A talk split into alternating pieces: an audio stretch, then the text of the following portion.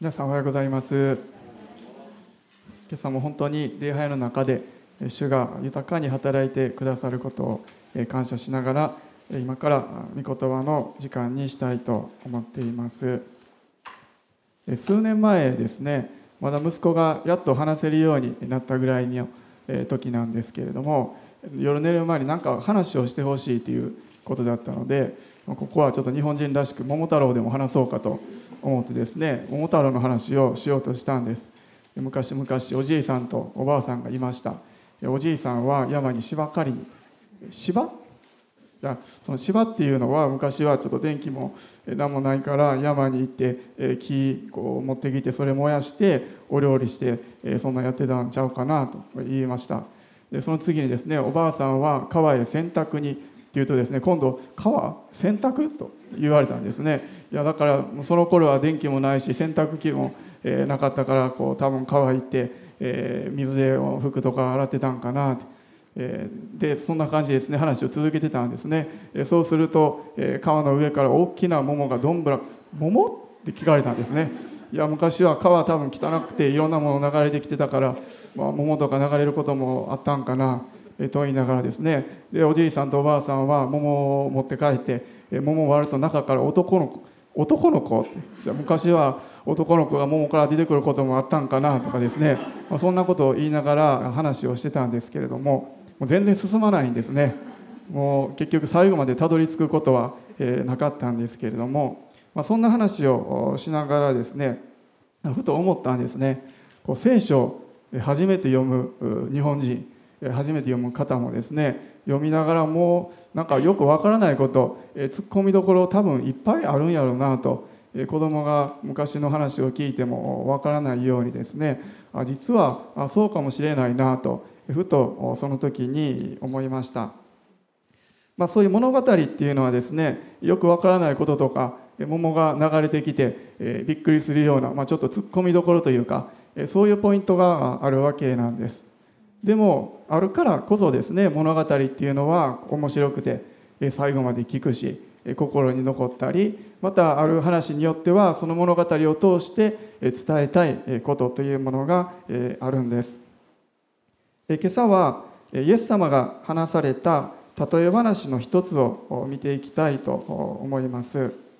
福音書にはイエス様が話された例え話がたくさん記されているんですけれども特にマタイの福音書にはたくさんの例え話が出ています。数え方にもよるんですけれども主な例え話だけでも14ぐらい記されているそうなんです。私たちは例え話と聞くと物事を分かりやすく簡単にするために話すものだとそのように思います。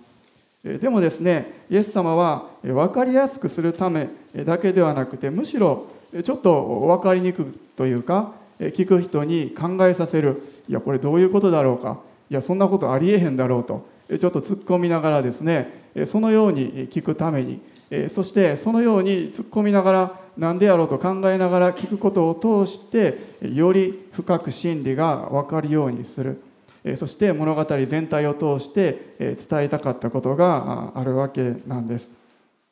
今朝はマタイの福音書の18章21節から35節を読みます。マタイの福音書18章の21節から35節です。ではお読みします。その時ペテロが身元に来ていった。主よ兄弟が私に対して罪を犯した場合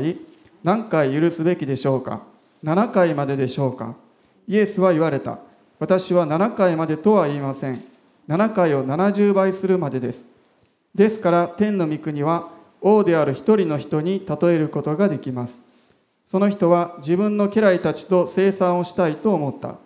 生産が始まるとまず1万タラントの負債のある者が王のところに連れてこられた。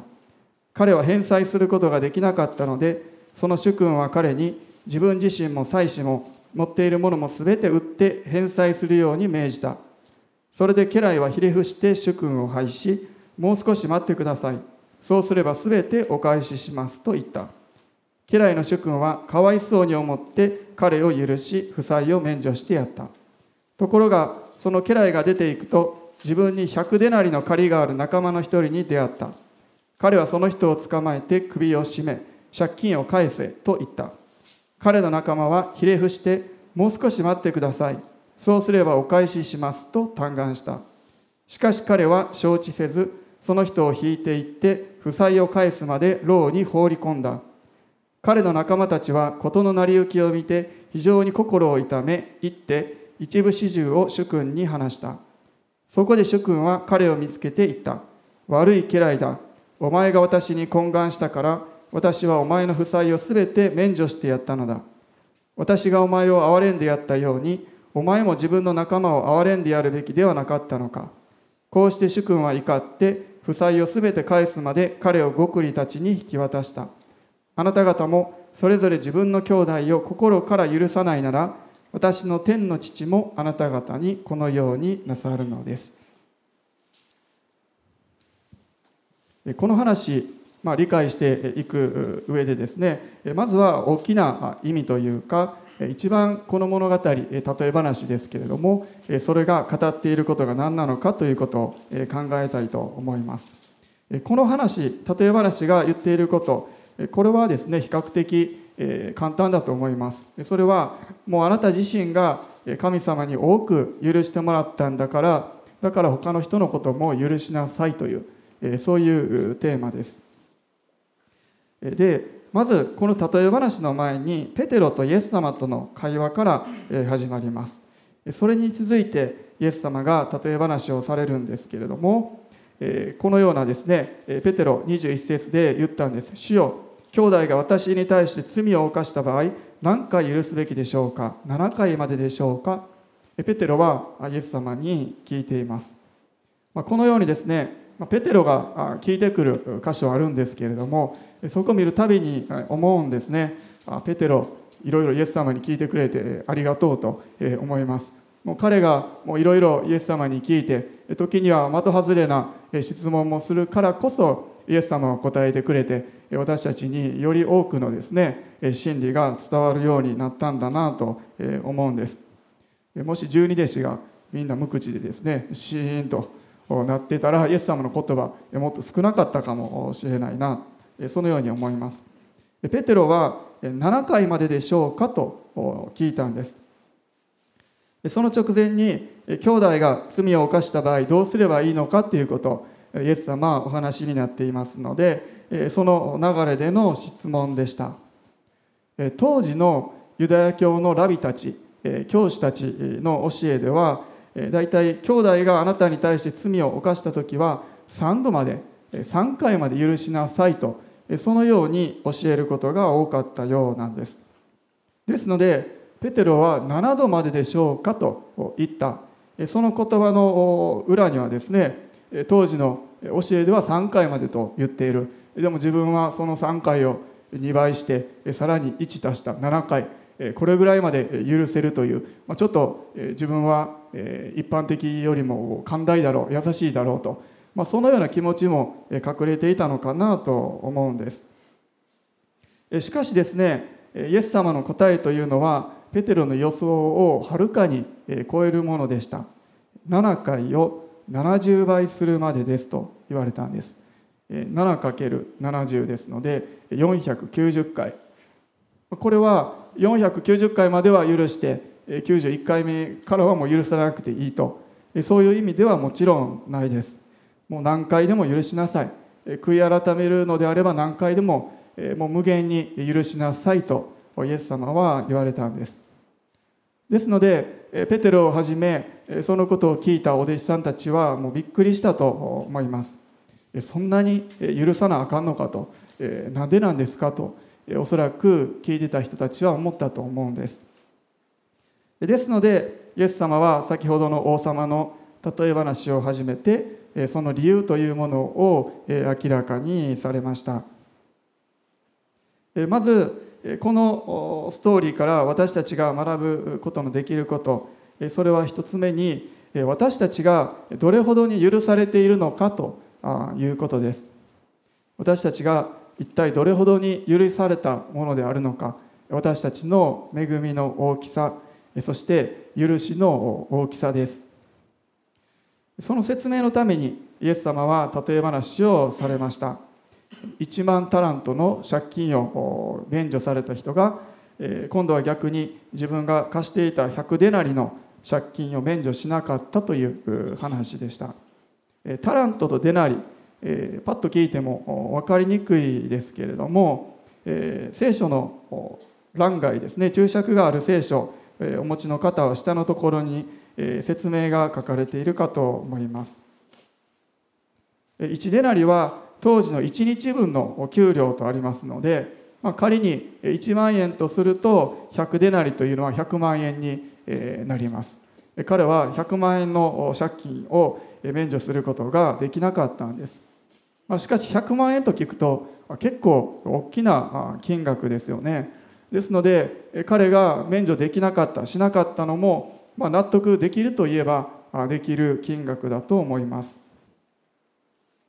じゃあ1万タラントとはいくらくらいになるのか。1タラントは6000デナリとあるので1タラントは約6000万円になります。ですので1万タラントは6000万円の1万倍になるので6000億円に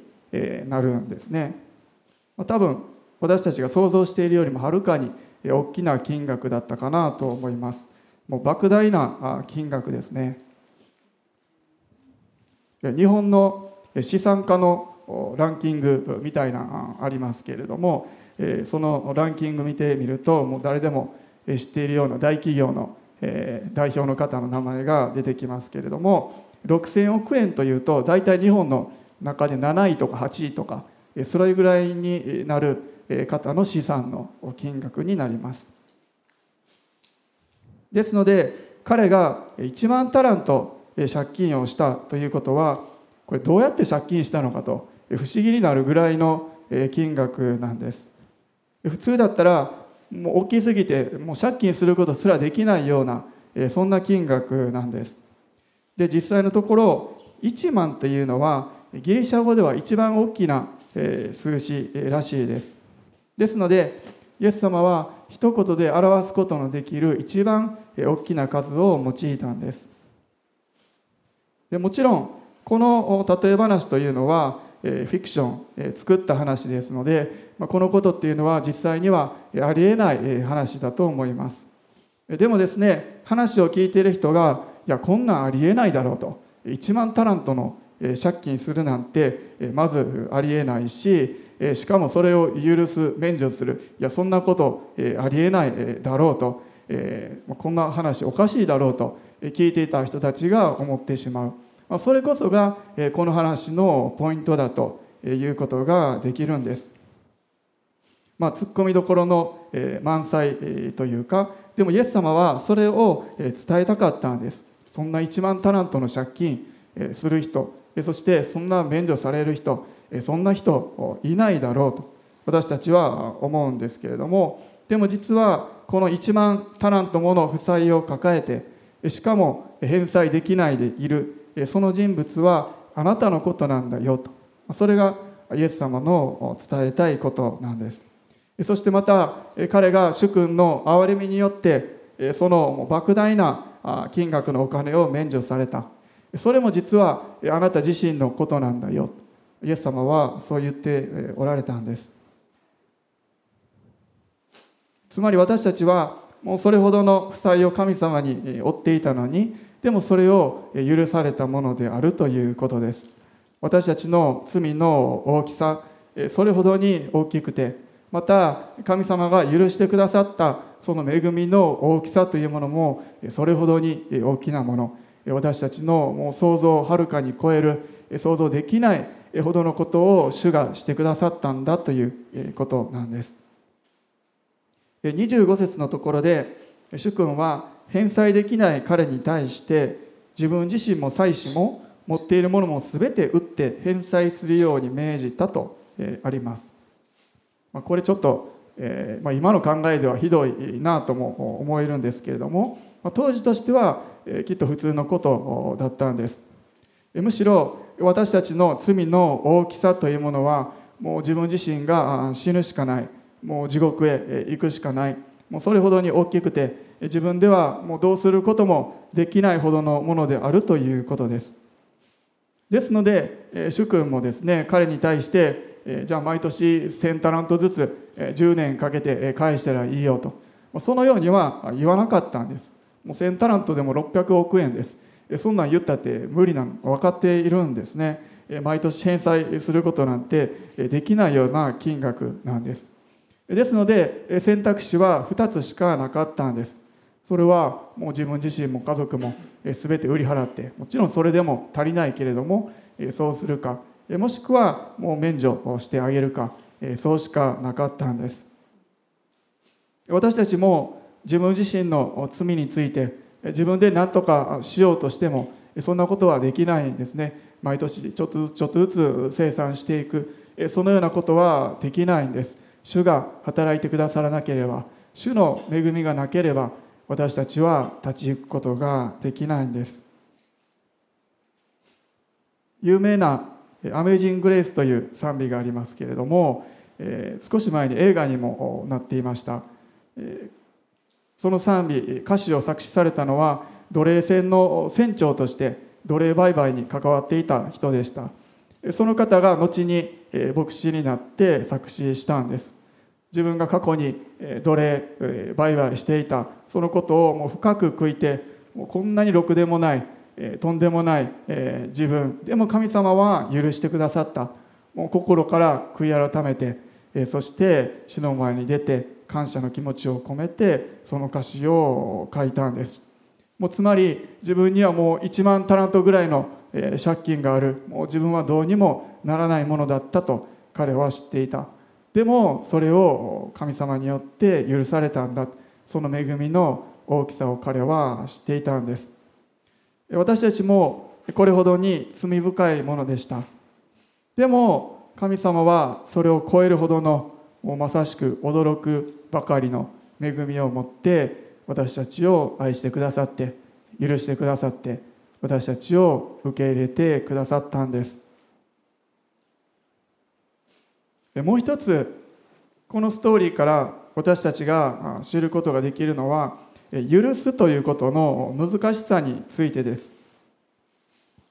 彼は自分自身もう途方もないくらいの金額を免除してもらった。でもそれにもかかわらず自分は100万円免除してあげることができなかったんです。確かに6000億円と比較すると100万円なんてわずかです、えー、なんでそんなのしてあげへんなんて、まあ、そのように感じますけれども。でも100万円自体はもう私のような庶民にとってはもうかなりの大金でですねそんなことを免除できなくても、まあ、理解できるような金額だと思います。多くの人にとっては簡単には普通はいいよと言えるような金額ではないと思うんです。そしてまたですねよくよく考えてみると自分の6000億円借金がチャラになったことと自分が貸しているお金をどうするか。これはまた別の契約なので関係ないといえば関係ないですよね。この人との関係性の契約こっちとの契約それはまた別なわけなんです。こっちがこうなったからこっちこうしないといけない。そんなことはないんです。ですので彼にとっては貸している100万円それを当然返してもらう権利というものは残っていたはずなんです。私たちの実際生活もそうだと思います、えまあ、100円10円数百円もうそれぐらいのことを免除するのは簡単かもしれないです。でも100万円レベルのこと免除するっていうのは難しいんです。ですので百デナリを取り立てて首を絞めたそのものの姿というのは心が小さく見えるんですけれどもでも実はそれは私たちの姿そのものであるということです。それほどに人を許すということは難しいということなんです。ペテロは7回まででしょうか？7回まで許したらいいですかと言いました。一般に言われているよりもかなり多めの回数を設定してですねペテロは言ったんです。しかしそんなペテロに対してもイエス様はおそらく暗にですけれどもお前は7回と他人よりもちょっと寛大な雰囲気を醸し出しながら言ってきたけれどもでもお前も実際は100でなりえ免除できないようなこの男と同じなんだと。まあそのようなあ意味もあると思うんですね。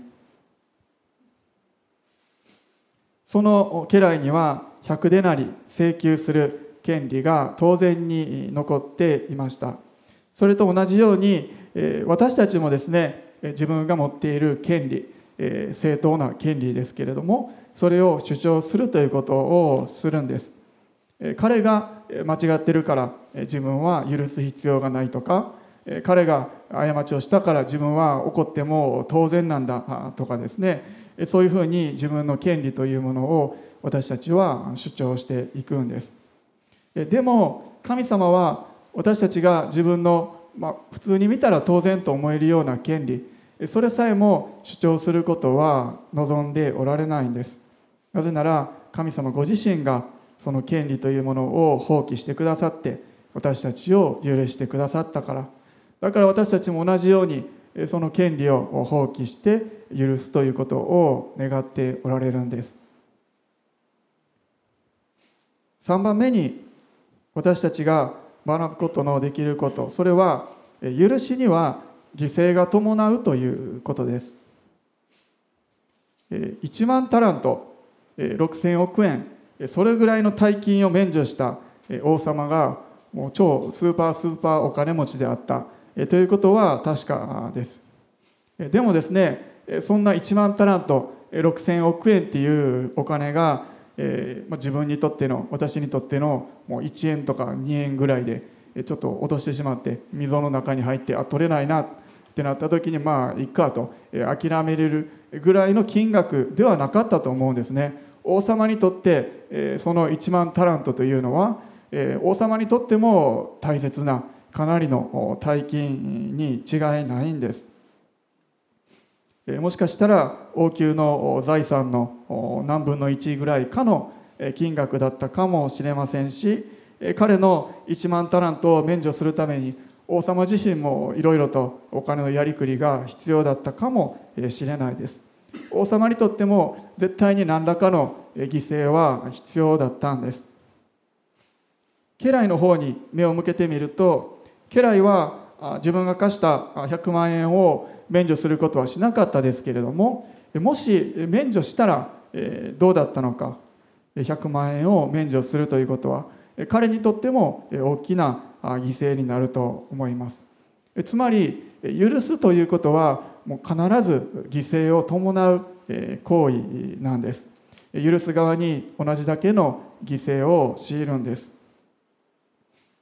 ですので私たちの罪が許されるためにも大きな犠牲が払われました。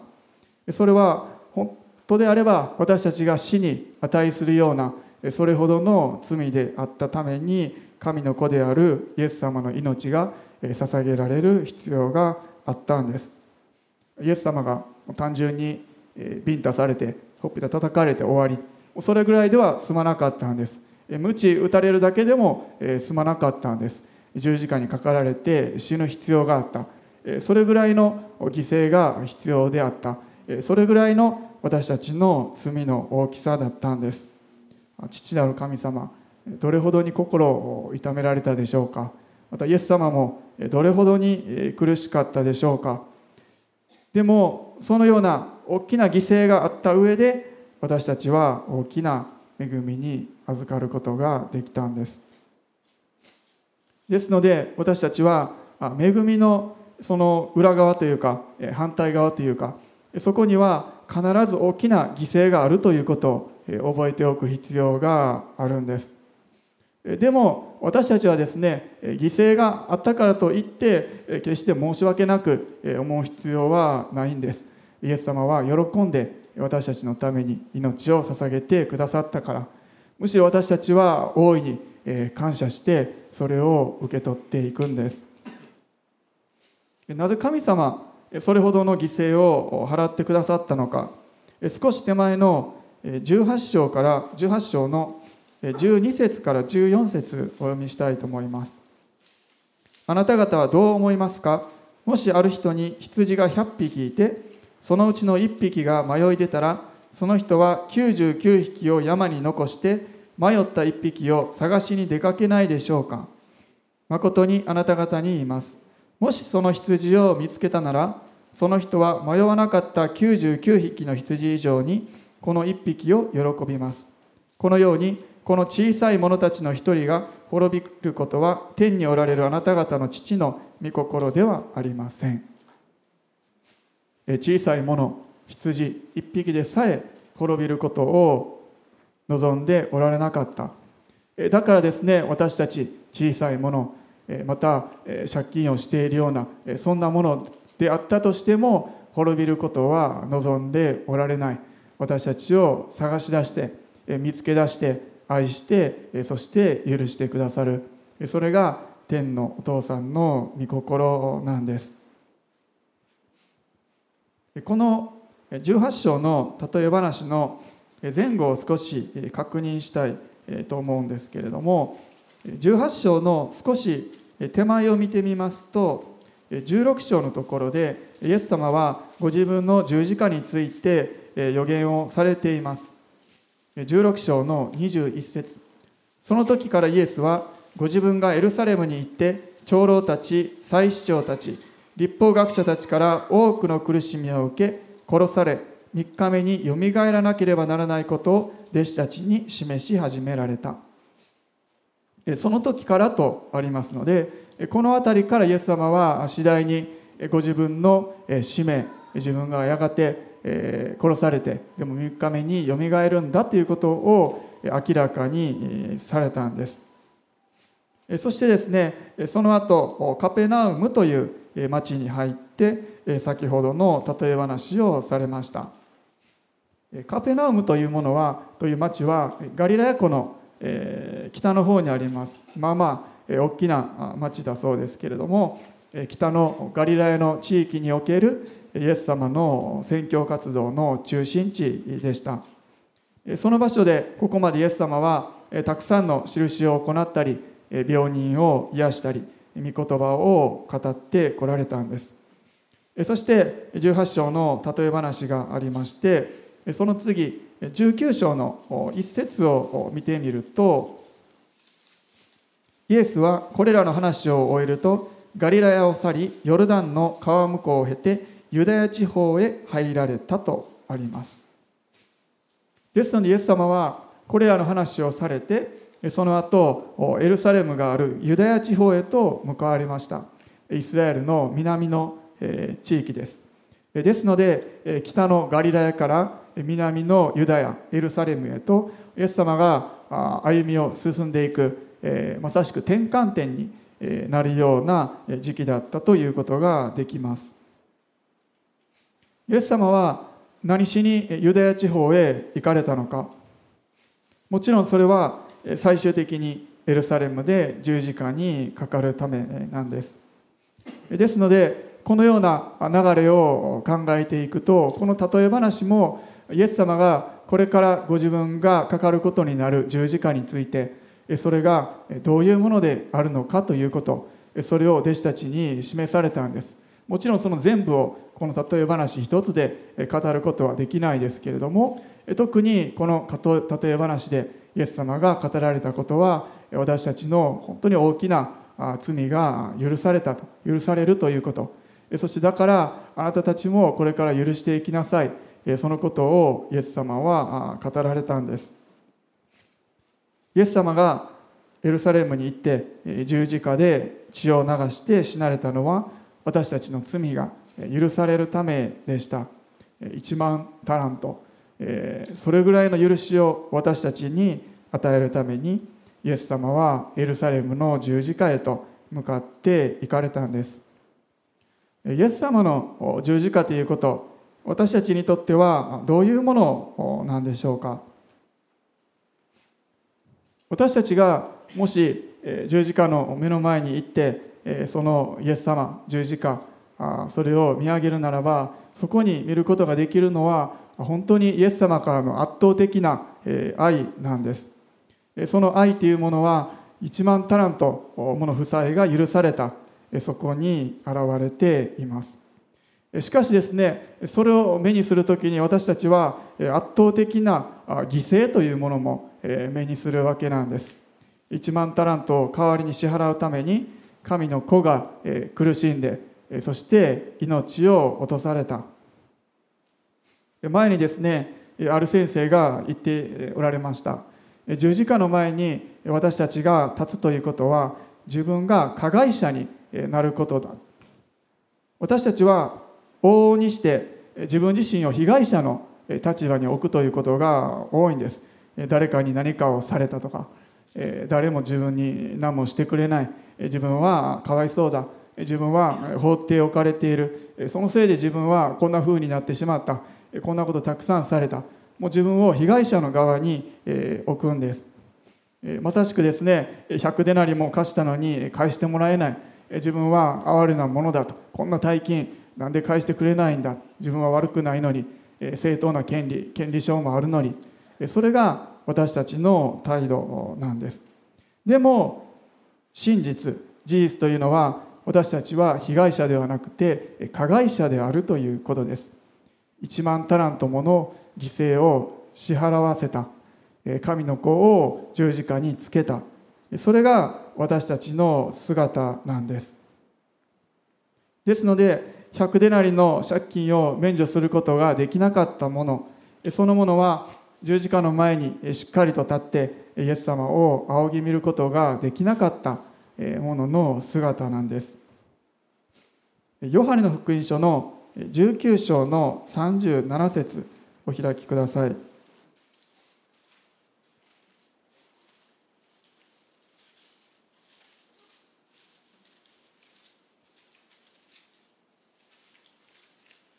ヨハネの福音書19章の37節です。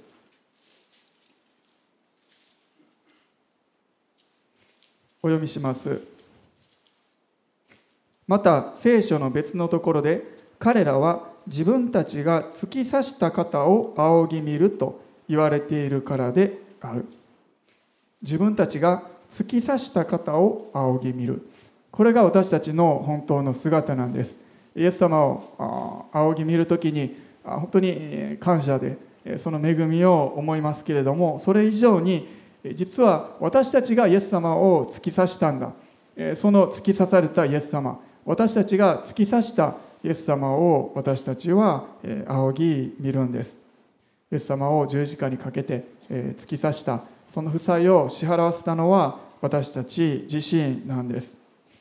ですので私たちは日々しっかりと十字架の前に立って私たちが突き刺したお方を仰ぎ見る必要があります。それが現実なんです。私たちが払わせたその犠牲によって私たちは救われた。1万タラントもの許しを与えられたのが私たちなんです。100デナリを免除できなかったものの姿というのは私たちの姿そのものなんです。彼の様子を見てみると本当に冷たいというか冷酷だなと思います。28節に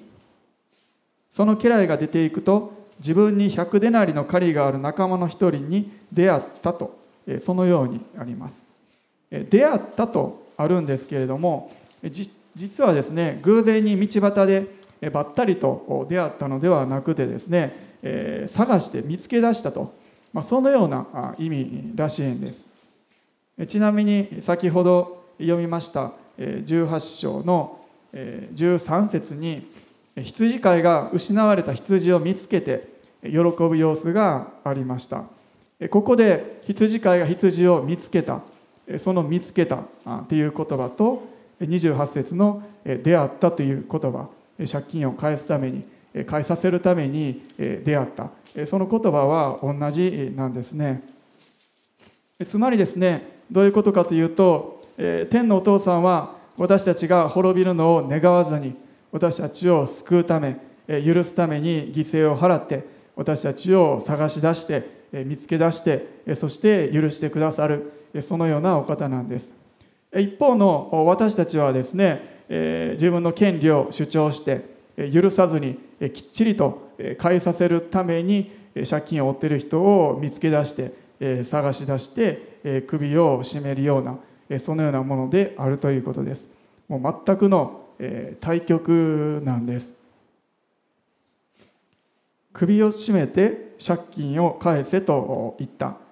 暴力も振るう恐ろしい取り立て方です。引っ張っていって牢に放り込んだ。しかも100デナリの借りがある仲間の一人とあるんです。仲間だったんです。おそらく一緒に王様のもとで働いていた家来同僚だったのかもしくは何かの親しい関わりのある仲間だったんです。そのような仲間の首を絞めてそして牢に放り込んだんです。でもですねこのような暴力性残虐さそして冷酷さ冷たさというものは私たちも持っているんです。そしてこのような悪いもの冷酷さそのようなものから私たちが解放されるということ。それがどれほどに難しいかということは自分が一番分かっていることなんです。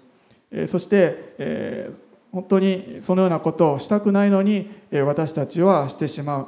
自分は多く許された。神様から許されたんだから人も許して許すべきだ。聖書に書かれている。それはそうだなと思うしいいことだと思うけれどもでも実際にそれを自分たちが行っていくのは本当に難しいというか不可能にも思えることなんです。単純に理屈で許されたから許す。そのようなことを私たちはできない。本当にそのことは自分自身が一番知っているんです。でもだからこその十字架であると私たちは言うことができます。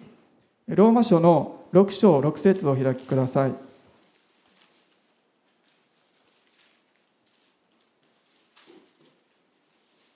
ローマ人への手紙6章の6節お読みします。私たちは知っています。私たちの古い人がキリストと共に十字架につけられたのは罪の体が滅ぼされて私たちがもはや罪の奴隷でなくなるためです。イエス様が十字架で死なれた時に私たちの古い人もイエス様と一緒に十字架の上で死んだ。ですので十字架というものは私たちがそれを仰ぎ見るものでありながらそれだけじゃなくてイエス様と一緒に自分がその上で死んだんだとそのように言うことのできる場所でもあるんです。私たちの古い人怒りや暴力性や残虐さや冷酷さ貪欲さそれらを持つ古い私たちもイエス様と一緒に十字架で死んだ。そのように私たちははっきりと言うことができます。そしてイエス様と一緒に復活して今はイエス様の愛を持って許して愛していくものへと私たちは変えられたんです。この最初の3章7節から10節お読みします。コロサイ人の手紙の3章の7節から10節です。あなた方も以前はそのようなものの中に生きそのような歩みをしていました。しかし今はこれらすべてをすなわち怒り憤り悪意罵りあなた方の口から出る恥ずべき言葉を捨てなさい。互いに偽りを言ってはいけません。あなた方は古い人をその行いとともに脱ぎ捨てて新しい人を来たのです。新しい人はそれを作られた方の形に従って新しくされ続け真の知識に至ります。少しとね12節と13節もお読みします。ですからあなた方は神に選ばれた者聖なる者愛されている者として深い慈愛の心親切謙遜柔和寛容を着なさい。互いに忍耐し合い誰かが他の人に不満を抱いたとしても互いに許し合いなさい。主があなた方を許してくださったようにあなた方もそうしなさい。私たちがこのように十字架の力に信頼して古い自分はそこで死んだ。そして新しく復活したんだ。この最初には古い自分を完全に脱ぎ捨てて新しい人を来たとありますけれども私たちがそのように信じて告白して認めていく時にそして弱い私だけれども聖霊様助けてくださいとそのように告白して歩んでいく時に聖霊が力強く働いてくださって私たちは実際にそのことを体験していくことができます。許すことができなかった相手を許していくことができるんです。でも私たちは十字架のことを絶えず心に留めて私たちの古い人が死んだんだということを告白し続ける必要があるんです。数年前路線先生が日本に来られて滞在しておられた時にいくつか「許し」というテーマでお話をされました。それその時にですねこのような話をされていました。ナイジェリアでテロの組織のリーダーがあるクリスチャンのリーダーを襲ったそうです。彼の妻と彼の子供たちは逃げることができたんです。でも彼自身は逃げることができずにそして、えー、彼の敵たちがですね彼に本当にひどい危害を加えてそして去っていったそうです。彼が今にももう死にそうになっているその時にえ奥さんと子供たちが帰ってきました。彼はですね本当にもう息も絶え絶え死にそうになりながら私の最後の願いを聞いてくれと奥さんと子供に言ったそうです。そして彼が言ったことは私をこのようにした人を許してほしいと。彼はそのように一言を言ったそうです。私たちはこのような許しというもの本当に十字架とそして精霊の力によってしかしていくことはできないんです。イエス様が十字架の上で言われました。父よ彼らをお許しください。彼らは自分が何をしているのかが分かっていないのです。イエス様が言われた。そのような祈り。新約聖書使徒の働きを見てみるとステパノが出てきます。彼は石を投げつけられてでも精霊に満たされてと使徒の働きにはあります。精霊に満たされながら彼は主よこの罪を彼らに負わせないでくださいとそのようにまさしくイエス様と同じような祈りをしたんです。ステパノは私たちと同じような人間ですので私たちもそのような祈りをすることができるということです。十字架を認めて精霊の力を受けなければ私たちはそのような祈りをすることはできないんです。マタイの福音書に戻りますけれども次の19章でイエス様はですね19章の24節のところ。そこには金持ちの青年が出てくるんですけれども24節でイエス様は言われます。もう一度あなた方に言います。金持ちが神の国に入るよりはラクダが針の穴を通る方が優しいのですとこのように言われたんです。金持ちが神の国に入るのは難しいと。先ほどの例え話100デナリ貸した人。彼は100万円貸せるくらいのお金があったんですね。6000億円扱えるぐらいの地位があったんです。だからこそ彼が神の国に入るのはとても難しいことでした。でもイエス様は言われたんです。19章の25節と26節。弟子たちは聞きました。それでは誰が救われることができるでしょう？イエスは彼らをじっと見つめて言われた。それは人にはできないことですが神にはどんなことでもできます。神にはどんなことでもできますとイエス様は言われました。私たちは自分の力で愛していくことも許していくこともできないんです。でもだからこそイエス様が私たちのために十字架にかかってくださった。神にはどんなことでもできる。私たちはこの神様に信頼していきましょう。23節最後イエス様は天の御国は王である一人の人に例えることができますと言われたんです。23節のところ。王である一人の人に天の御国は例えられると。この例え話を読みながらですねこの23節のところを思い巡らしていました。天の御国が王である一人の人に例えることができる。ちょっと面白いなと思いました。天の御国が王である一人の人が治める国に例えることができる。と言ったらですねなんかこう国と国とこう比較されてですね例えとしては、えなんか納得できるんですけれども天の御国が一人の人に例えられるということです。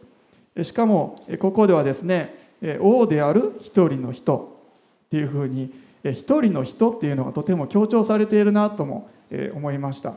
単に王に例えられるではなかったんですね。このことなんとなく頭でこう思い巡らしていたんですけれどもでもこれこそが天の御国の姿現れなんだなとそのように感じたんです。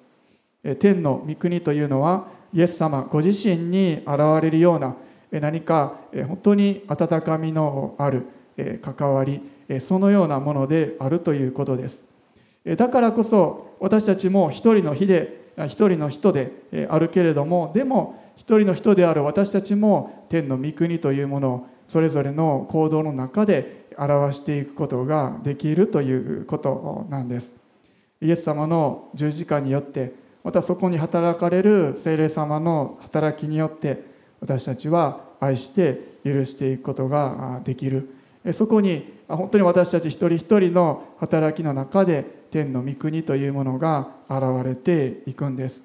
それは人にはできないことですが神にはどんなことでもできるのです。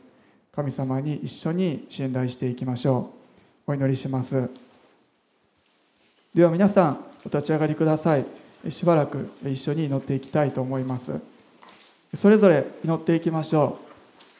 う。天のお父様ありがとうございます。主が今朝の礼拝の中でも力強く働いてくださっていることを心からありがとうございます。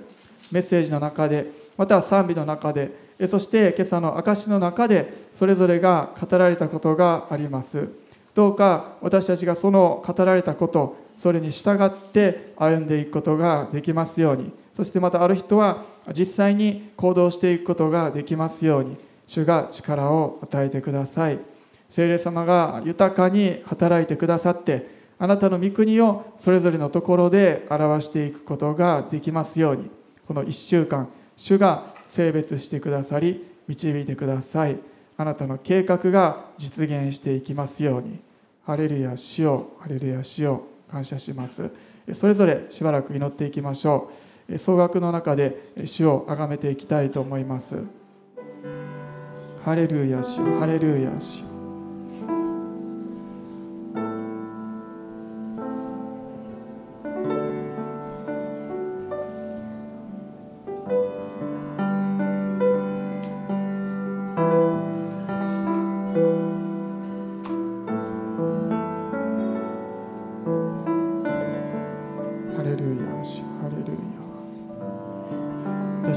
一度あなたの御前に出ていきます。本当に莫大な負債をあなたが許してくださったことを心からありがとうございます。ハレルヤハレルヤハレルヤハレルヤ。おハレルヤハレルヤハレルヤハレルヤ。私たちが許すことのできない思いまた本当に冷たい考え方やそのような行動すべてあなたが十字架についてそして私たちも共に十字架について死んだことを今朝もう一度告白します。ハレルヤ新しい新しい人として新しい命の歩みをしていくことができます。ハレルヤ感謝します。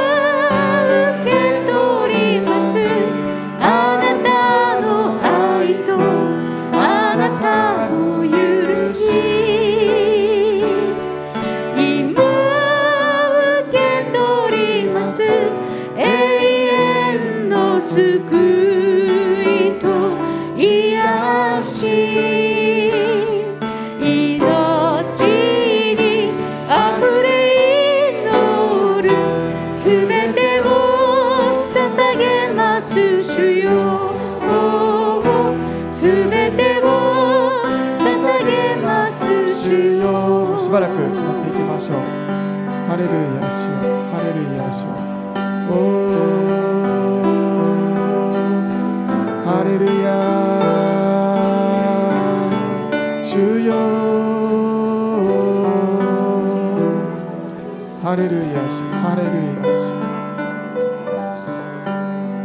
ハレルヤ主ハレルヤハレルヤ今朝もう一度あなたの許しと愛をしっかりと受け取ることができますように。あなたが溢れてください。ハレルヤ主ハレルヤハレルヤシおー主ハレルヤ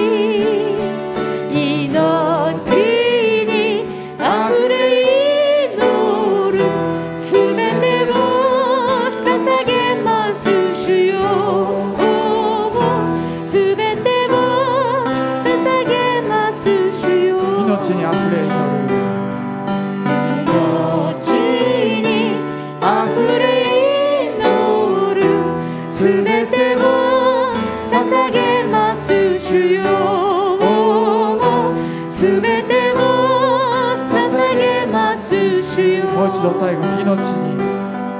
命に。溢れ祈るすべてを捧げます主よすべてを捧げます主よ私たちの主イエス・キリストの恵み父なる神の愛。精霊の親しき交わりが私たち一同の上に今よりのち常しえまでも豊かにありますように。アメン。